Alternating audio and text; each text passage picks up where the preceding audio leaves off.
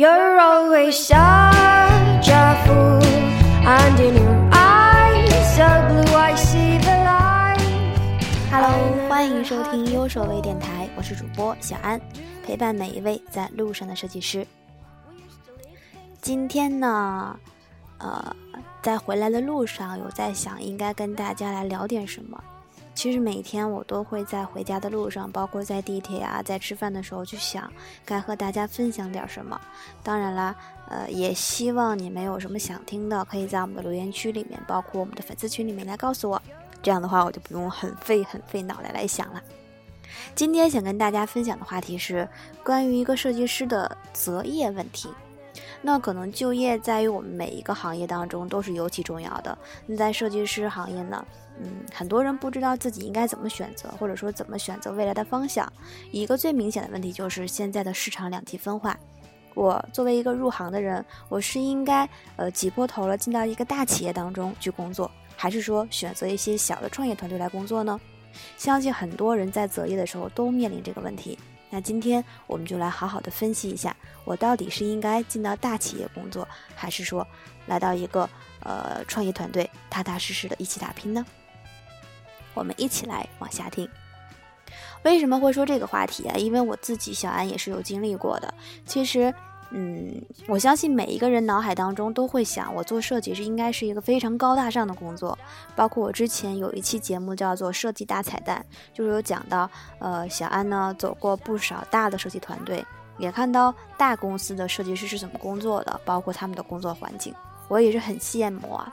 但是好像并不是所有人都能进到大公司里面。这句话没有没有讽刺，没有讽刺谁的什么意思啊？只是说我们在讲述一个很正常的现象。脏活、苦活、累活肯定是要有人干的嘛，工作也是会分三六九等。那在你面临选择的时候，很多人不敢或者不确定我要不要进入到一家创业团队。其实这个时候啊。呃，我认为只要是工作，只要是做你喜欢的事情，其实没有贵贱之分，也没有大小之分，关键在于你怎么来分析这个环境。你们觉得我说的对不对呢？那我们先从小的创业团队来说，其实我不能说小的创业团队，有的创业团队也不小呢，只能说我们来分析一下创业团队。其实我自己也待过两个创业团队啊。呃，去的时候呢，可能最开始也就是十几个人。那当我离开的时候，也会发展成三十多个人、四十多个人，甚至说五十多个人。具体我也没有数过。其实呢，我们主要分析的是几点呢？你在这家企业去工作，我肯定想的是收获，我的付出和我的收获到底是不是相成正比的，以及说我在这家公司能不能有所提升。我一直反复的在讲到，啊，做事的第一个原则是开心。第二个原则是有收获，第三个原则是有钱挣。如果我不开心，没有收获，还没有钱挣，我为什么会赖在这里呢？对不对？所以说，我们从这几个方向来去分析。第一点在于你做的开心的基础上，你的公司这家创业团队是否真正的重视设计？为什么要从这一点来说呢？呃，首先还是要用我自己来做例子。我觉得小安就是一个能吃的大例子。始终在现身说法。我在最开始刚刚加入设计行业的时候呢，尤其是我是半路转行嘛，之前是做培训的，那很幸运有朋友来带，包括说有这个机会可以进入到这个行业里面，到这家公司来工作。我记得我第一家公司是一个物流行业，那可能说到物流的话呢，大家能想到它其实对于设计方面的要求并不是特别特别的高，更多的我做的是后台的设计，嗯。只要你字够大了，只要你颜色能摆明白，其实就没有什么太大问题。因为针对的是物流员，针对的是仓储人员，针对的是货物货物流通。可能你跟他去讲什么，呃，设计色彩搭配啊，包括你的设计理由，可能并不是特别特别的重要。他讲究的是实用，讲究的是清晰明了，就可就可以了。真的就像我们常说的，很多同很多这个设计小伙伴在吐槽，为什么一直在说要字要大，字要大。在我第一家公司里面，在物流行业这儿，他真的只要我字够大就可以了。啊，你们可以理解的说，啊，小安你是不是说的太夸张了？我确实会有那么一丢丢的夸张成分，但是确实是这样。在这个行业当中，不论是呃它的 APP 项目，或者说是呃网站。根本就不需要你在设计上下太多的功夫，你只要一直根据客户的反馈来不断的调整你的产品就可以了。那这家公司是否真正的重视设计呢？就我自己而言的话，我个人认为，并不是。这家公司它更注重的是技术，是快速的去做产品迭代，以来应对自己用户的需求，让用户用的开心、用的满意就 OK 了。它可以根据不同的用户去做不同的呃产品的呃需求迭代呀，包括说产品功能点就实现，完全是只是针对于这个大客户他需要实现这个东西。在设计方面的话，呃也没有什么特殊的需求，所以我认为这就不是一个真正重视设计的地方。嗯，所以后期呢，呃，当我自己积攒到一定的经历，或者说有了一定眼界的时候呢，也再去寻找一个新的方向。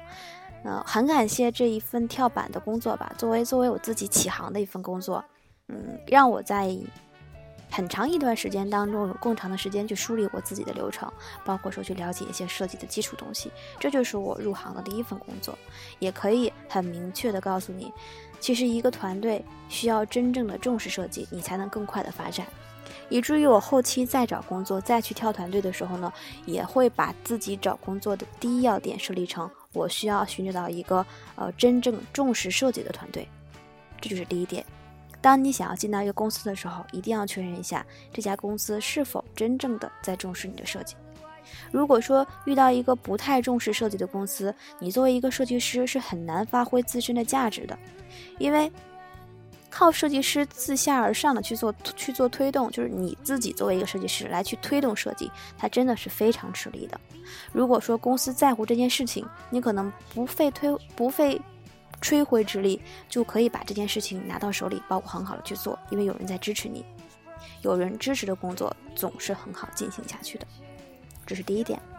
第二点就是公司的氛围。讲到氛围啊，大家可能就会联想到我之前所说的环境，是不是我要找到一个，呃，好好豪华呀，或者很舒适的办公环境，每个人都配着一个高档的 iMac 去工作呢？或者说，呃，每天都有下午茶，每天都有茶话会，包括每天晚上都不加班这种环境呢？其实并不是的，我这里所说的是公司的氛围，氛围呢，希望自己能够寻找到一种开放的 open 的工作氛围。嗯，因为在设计这个行业啊，有很多灵感，有很多突发奇来的这种想法的，并不是说是呃靠你一拍脑门就有的，它是一种需要对办公环境或者说办公设施有一些要求的，包括你自己在一个相对舒适、相对平稳的状态下，呃，是很有利于自己设计的输出的。谁也不想在菜市场做设计啊，对不对？所以说这个时候啊。呃，希望每个人都希望自己在一个开放式的工作环境下工作，这样有利于自己有一个好的创意，包括说顺利的去工作。这一点呢，呃，如果说在一家创业团队公司能够给到你，那真的是十分棒棒的。还有一点就是要判断你跟同事是否合得来，这一点在于。创业团队的话，因为人本身就不多，那你可能说一个公司从 CEO 到前台，或者说到开发到设计呀，你本身做设计的嘛，跟你的同伴，包括说你的运营啊、销售啊这一类人你都认识，因为整个公司也不会特别多的人嘛，你可能作为设计要对接上、对接下、对接左、对接右，你要确认跟你身边的这些人是否能够合得来。如果说，呃，我今年二十岁。刚刚进入到社会去工作，你发现你找到一家公司里面几乎全都是三十岁以上的人，或者说他们都是已婚人士，你会发现啊，你们没有任何的共同话题，尤其在吃饭的时候啊，有家有室的人呢都会带饭，那你作为一个单身狗，你自己一个人每天出去吃午饭，这个事情对于我来说简直是致命的伤害，因为我最怕的就是自己一个人吃饭，所以这一点是我自己悄悄加进来的。要看你跟你的同事是否合得来，因为一直有句古话说叫做志同道合，大家要有相似的志趣，包括说气场一致，那这件事情才能做得成。两个特别不搭的人，不搭嘎的人是是是很难合在一起做一件事情的。合作其实也要看我跟你是否能看得过去，所以这件事情就是你要确认你自己所寻找的这个环境当中和同事是否能够合得来。当然，这个并不是说我一眼两眼就能看得到的，它需要你用很长，或者需要用你一段时间来去接触，来去思考这件事情。最后一点就是。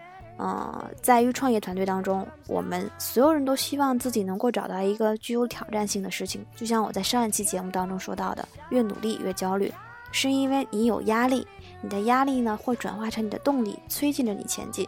你会发现，你面临的事情呢是具有挑战性的。没有人去喜欢，嗯，我每天在做重复的一件事情，都期望着可以通过工作不断的来收获，不断的来取得新的知识。所以这一点是需要我们来注意到的。当你面临到一家公司的时候呢，呃，不管是创业团队还是大公司，我们都希望能从我以上那个几个点来去考虑一下、考量一下。只要点符合到自己了，不管它是初创型公司还是大公司，其实都没有所谓的，因为这个环境当中有能够满足你的地方。那如果我再细化点来说啊，肯定有朋友跟我说，其实小安我没有那么多要求，我就一点，什么要求呢？钱多活少，不该搞。是不是大家都有这样的想法呢？其实小安也有啊。如果谁有钱多活少又不该搞的工作，记得叫上我哟，我们组团一起去享福。其实呢，我们刚刚说的第一点就是，呃，这家公司重不重视设计？其实公司重不重视设计呢，很好的一个体现就在于你的老板在行动上是否重视设计。那我也遇到过一些团队，就是这个老板呢，其实。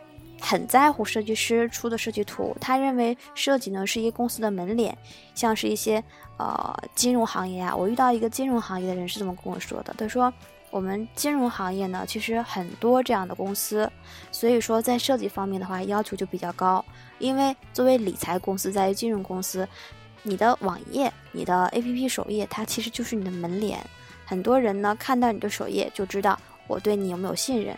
呃，我能不能继续在这里合作下去？所以说，他们很重视设计。那一个老板他在行动上重视设计，他会不断的催你，他会告知你说，你把设计稿发给产品的时候，也发给我一份。在你跟产品去沟通的时候呢，他也会过来告知你说，我觉得这一点怎么怎么怎么样。他会参与设计，这是他在行动上来告诉你，他很重视设计。但是前提是这个老板最好是懂设计的。我们最怕的就是遇到一个不懂设计的老板，但是还在你背后指点江山的，那就祝你好运了。老板在行动上来重视你的设计，其次呢，他还很信任设计师。什么叫信任设计师呢？我们说信任一个人呢，就是赋予他一定的权利，让他去做一些事情，这就是很大程度上对于一个人的信任。那如果说，呃，你的公司。你选择这家公司十分的信任你，包括说呃色彩呀，包括风格的改变呀，或者说呃整家公司的 VI 定型啊，这些都是听取，不是说听取啊，就是大家坐在一起来畅所欲言的，每个人都有资格，每个人都有都有这个这个机会来去说出自己的想法。其实这就是一种信任，而并不是一把拍。老板一拍脑门跟你说，我就要用红色。你什么也不要跟我说，就给我做成红色就好了，其实就是一种不信任的表现。所以希望大家呢，在寻找公司的时候呢，也要确认这一点，希望能够寻找到一个信任你的团队。还有一点需要注意的就是，嗯，这个公司如果可以的话呢，要尽量的给自己去争取相应的权、相应的话语权。又说回到这里了，呃，设计师也是可以推动一些事情来去做的。如果说你的环境很好，包括说呃钱很多，然后活也活也不怎么多，但是事实你都说了不算呢。产品设计师永远压你一头，产品给你什么你做什么，老板让你做什么你做什么。今天说这么改，明天说这么改，加需求加了无数次，改稿改到无数次的时候，你怎么说都没有用。那我觉得你后半生应该很凄惨的。要给自己争取一点点的话语权。要知道，设计师也可以勇敢的 say no。在最开始接稿的时候就要确定这一版的话，你们的需求定没定？如果定了，OK，我的最大限度是改三稿，在我的设计风格上保持一致的情况下，嗯，我最多能够给予三稿的一个改变的一个次数，再多了我不改了。说到这儿，我说一个题外话。我今天在网上看到一个段子，说一个姑娘啊特别特别的狠，跟他们的产品经理说：“你让我改是吗？不好意思，PSD 我已经删了，没有办法再改了。如果说你不用这个原，如果说你不用这一版的话呢，那你只能说重新再做了。先不去说这件事情的可行性或者说真实性啊，但至少这个勇气是我十分佩服的。我也好想拍桌子跟我们的产品说，老子已经把 PSD 删了，改不了了。嗯。刚刚说了这么多啊，有有正经的，也有不正经，也有题外话。其实主要就是想跟大家说，其实大公司和小公司呢，在原则上并没有很大的区分，因为我们核心上还是要考虑自己到底要的是什么。你要挣钱，你要学东西，你要积攒经验，还是说你要长期的发展，给自己一个合理的定位。我们还是在说，你必须要知道你自己要什么，有目的、有方向去做这件事情，你才能够收获你想要的。而并不是人云亦云，看大家都在大公司里面，你就要去大公司。其实你要知道啊，嗯，家家有本难念的经，放在这里呢，希望大家能理解的就是每一个岗位、每一个地方都有它自己相对应的苦恼和事情。你可能只看到了表面的光彩，但是你没有看到背后。你说在创业团队觉得啊，创业团队那么小，也没有上市，我到底有没有，我到底有没有发展的可能性呢？还是到大团队都能好，至少对自己有保障。我不能说你说的不对，你说的是有一定道理的。但是你有看到大团队背后跨部门合作以及同事之间合作有很多很多的问题吗？你知道当一群人坐在一起的时候，作为一个设计师没有话语权的时候是有多尴尬吗？这些都是你不清楚的。所以说。呃，我用一很小的一点例子告诉你，你只看到了表面的光彩，没有看到背后的辛酸。那你说创业团队又真的很好吗？我一个人可能说公司的产品加设计加交互都是由你自己来做的，再有过剩的就是连前端都是由你自己一个人来做。有人会说这样挺好的呀，你接触的多一点。但是姐姐以切身经历告诉你，你接触的是很多，但是你哪样精了呢？产品产品做的不定位，那设计设计又没有站在一个合理客户的角度上来去看，包括前端你也只能是马马虎虎把这个东西做上而已。真正的说出去啊，我做过很多很多的设计呀、产品呀、前端呀，但是并不是掌握，只能说我做过。所以两者并没有说哪呃大公司好或小公司不好，这个我没有办法来帮大家来定论。回到核心问题，还是你自己真的确认这个东西是你想要的，你在这个行业当中，在这家公司当中能够得到这个才是最重要的。最后一点就是啊，最重要就是一定要记住，在这里是要有上升的空间的。不管是大公司或小公司，你在这里面能有盼头，觉得我持续做下去，我会有收获，会有一个上升的空间，这才是你值得坚持的。一定要相信自己哦。其实还是又回归到我们的老问题，就是想清楚，给自己做一个三到五年的一个规划，职业规划。我希望得到什么，我需要做什么，然后有目的的去改正就可以了。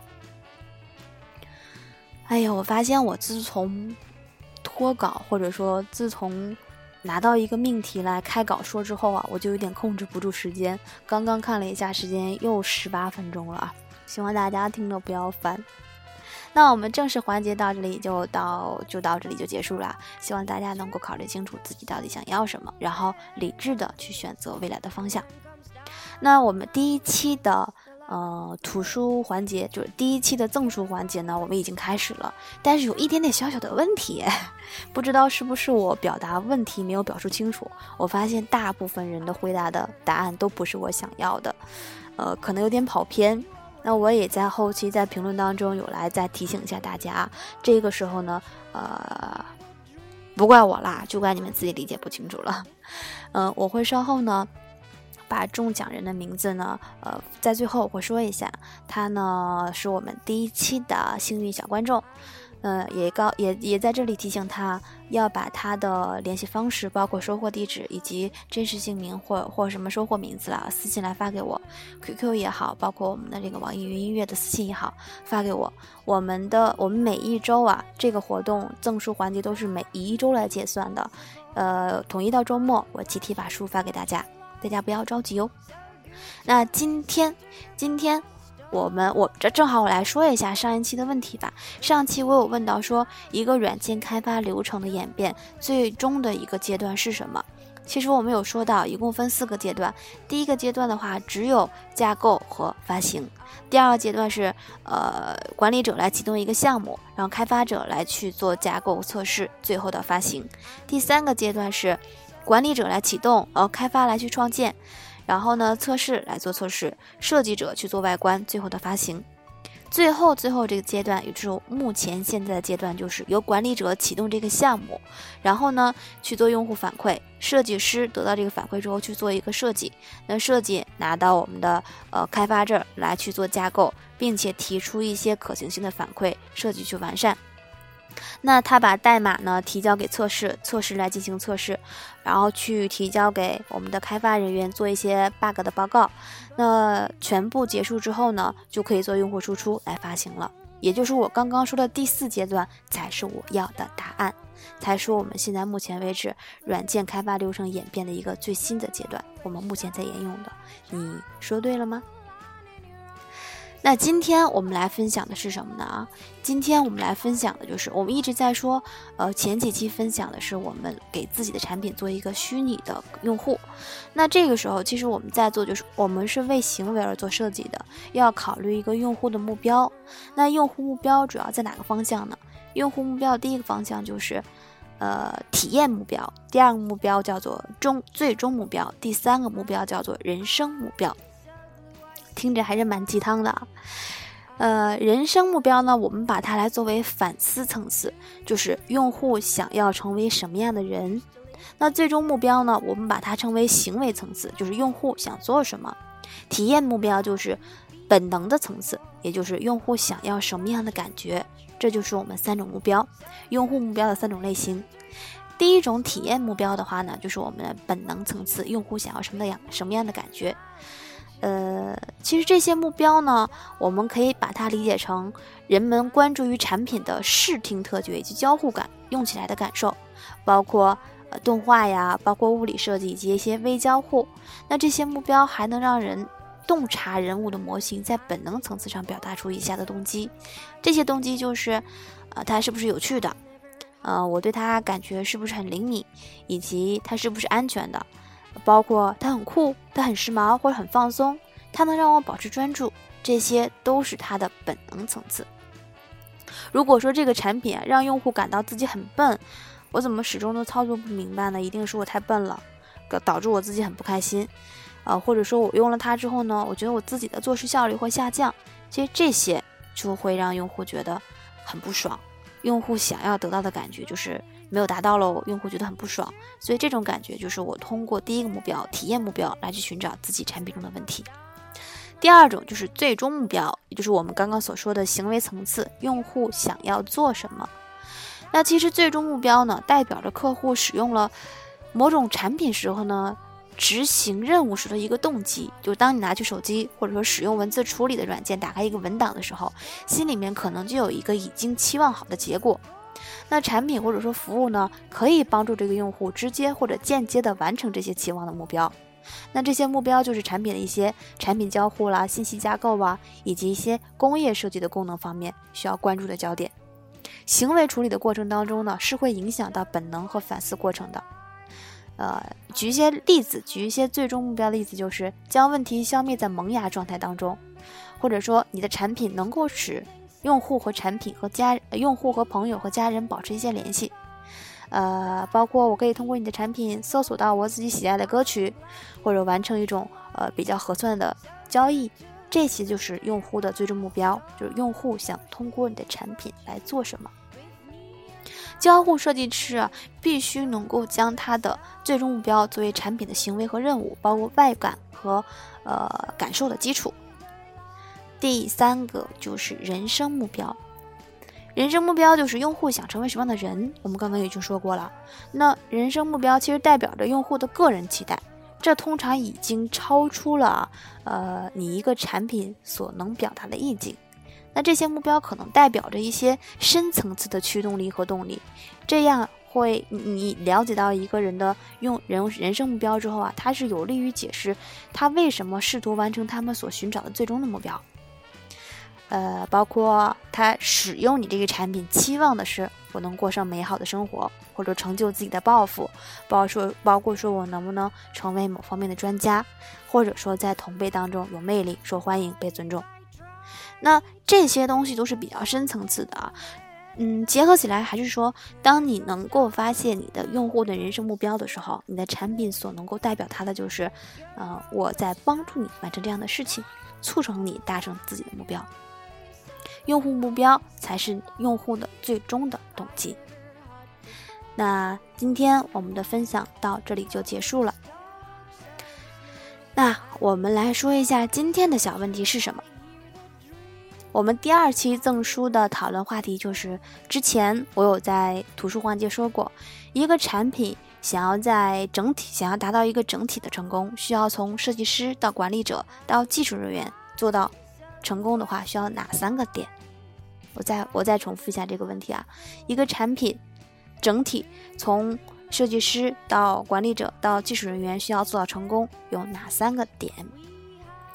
重要事情说三遍。整体产品从设计师到管理者到技术人员要做到成功的话，需要哪三个点？这个问题真的很简单啊！我也有鉴于大家第一天那个问题答的乱七八糟的，我就把这个问题放简单点。我有在评论当中说过很多次这三个点是什么，所以留下你的答案。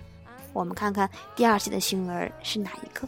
那我们今天的节目呢，到这里就要结束了。最后呢，我们来公布一下上一期有奖综述的呃获奖观众，是网易云音乐的用户，昵称是一只聪明的小野狼，恭喜你！那我们今天节目呢，就先到这里了，我们下期再见。